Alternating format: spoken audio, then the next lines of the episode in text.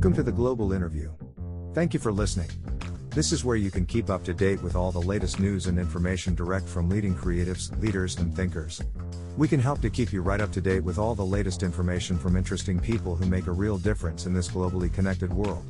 You can find out more about the show at theglobalinterview.com. Enjoy the episode.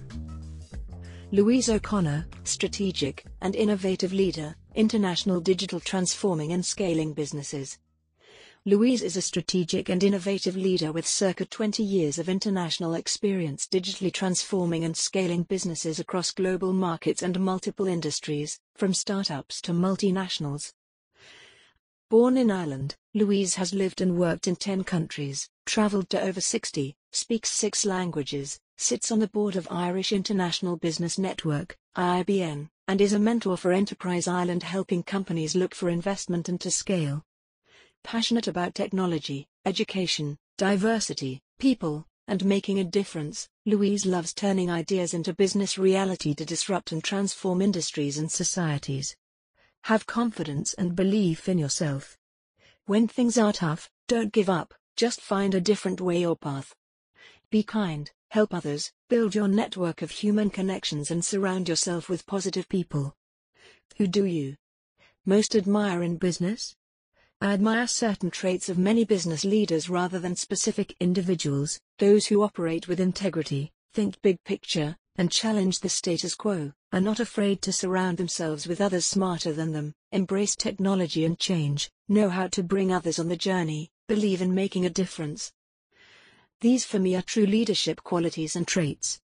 If I had to name one business leader who encompasses the majority of these traits, it would be Warren Buffett. From what I've read and heard, he's an inspiring individual. What companies or brands do you like? Or do you think are getting IT right? Companies and brands I admire are those that challenge the status quo, such as Airbnb, Netflix, Spotify, Uber, Amazon, Google, Microsoft, and Apple. While I may not agree with some of their founders' methods, tactics or values, I have to admire the fact that they have disrupted their industries and transformed how millions of people purchase goods, communicate, research, work, travel and live. I also admire and respect entrepreneurs, particularly social entrepreneurs. They are the future and understand that while revenue and business success are important, both can be achieved whilst making a difference to society, people's lives and the world in which we live. What is the best advice you have ever received? Listen to understand rather than to respond. What people don't say is equally important to understand what they actually mean. Many companies I've worked with didn't know they needed to change. They just wanted to grow and scale. In my experience, if a company isn't growing, then there's a reason. This needs to be identified and solved in order to move forward, so listening and asking questions is vital to ensuring success. The second piece of advice is to bring people on the journey. Many people don't like embracing change. If you don't have buy-in across an organization or business, change, especially in digital transformation, simply won't work. It's one of the key reasons why over 70% of digital transformation initiatives fail. Listening and communication are vital ingredients for any business strategy to succeed and even more so during times of change and transformation. What drives or motivates you each day? Being challenged, driving change, being happy, making a difference and helping others. Do you have a mentor? Or do you mentor anyone? I've been fortunate to have had many mentors, foremost, my mother. Professionally, the most influential mentor in my career was an inspiring CIO that I worked with in London. He believed in me and recognized my potential, listening and challenging me always had my back, forced me to think outside the box and instilled in me that it was my duty always to help others. I still consider it a privilege to have worked with and know him. I mentor both officially, for Enterprise Ireland, Girls in Tech, Female High Flyers and others, and unofficially with people and companies. I encounter with whom I connect, share similar values, and who want or need support. How do you network? I read a tweet recently that resonated.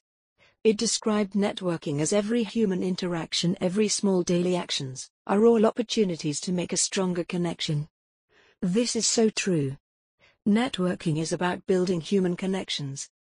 I love going to talks and seminars. You learn so much from other people's experiences, and it's an excellent opportunity to connect with and meet others. I also use LinkedIn and Twitter as ways of connecting with people online globally, and on many occasions, online connections have become offline friends.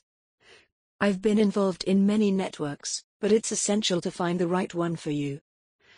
I joined the board of the Irish International Business Network, IIBN, because from day one, I felt included and that I'd found a group of people who shared similar values as my own, and who believe in paying it forward. They're also internationally diverse, both in mindset and physical locations, which is important to me. How did you get into this line of work and what advice would you have for someone looking to get into the same line of work? I believe what brought me to this line of work was a combination of timing, experiences, decisions, encounters, people, grit, resilience, curiosity, determination and a lot of serendipity, for which I am so grateful. Digital didn't exist when I was making decisions about my career. I was training to be a pianist, got accepted to Trinity, but an error on a form led me to take a different offer. I mention this only because one tiny detail can change the course of your life. In my case, that detail led me to the world of digital transformation and scaling companies. When I started in my professional career, digital technologies were only emerging, and the onset of disruption commencing.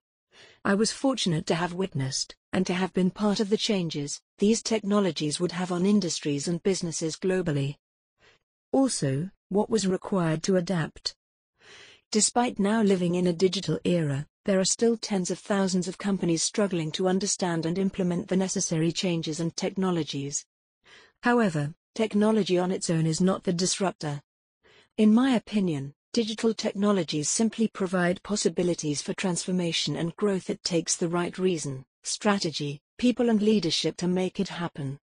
Digital transformation is simply a business strategy, to drive growth, innovation, value creation and cost reduction, through the use of digital means and technology. What valuable lessons have you learned so far that you could share with our audience?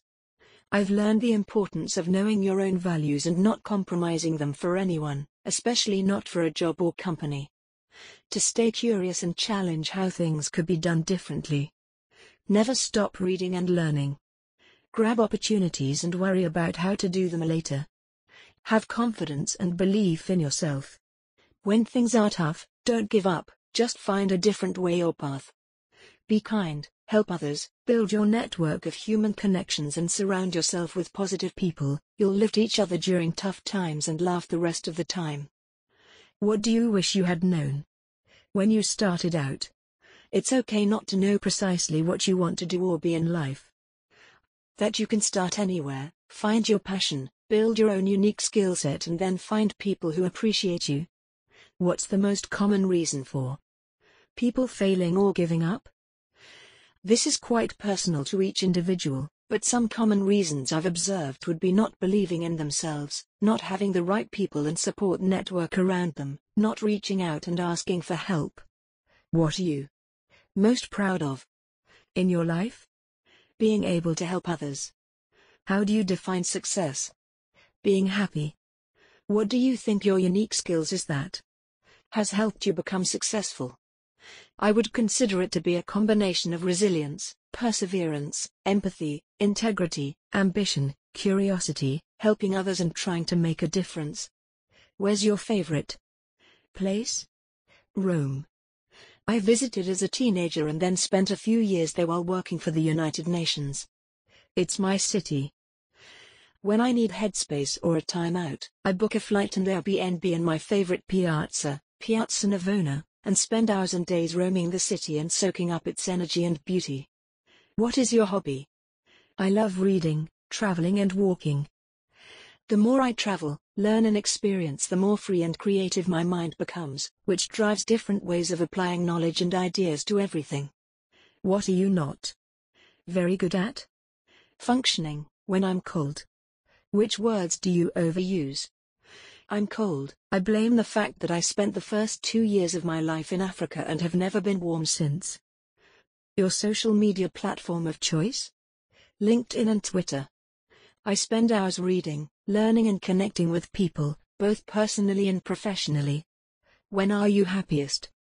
Surrounded by family and friends, in the sun, by water, traveling. Your favorite quote? People will forget what you said, people will forget what you did, but people will never forget how you made them feel Maya Angelou. I adore this quote and reference it all the time. A positive phrase. You like to share with people.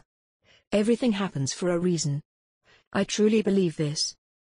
As Steve Jobs said, you can't connect the dots looking forward, you can only connect them looking back. So you have to trust that the dots will somehow connect in your future. I do, however, believe that we can help shape the path by staying true to ourselves and the values. Thank you for listening to this interview on The Global Interview. You can join the Global Interview newsletter at theglobalinterview.com. Thank you for listening to this episode from The Global Interview. We appreciate your support. If you would like to find out more, please visit theglobalinterview.com.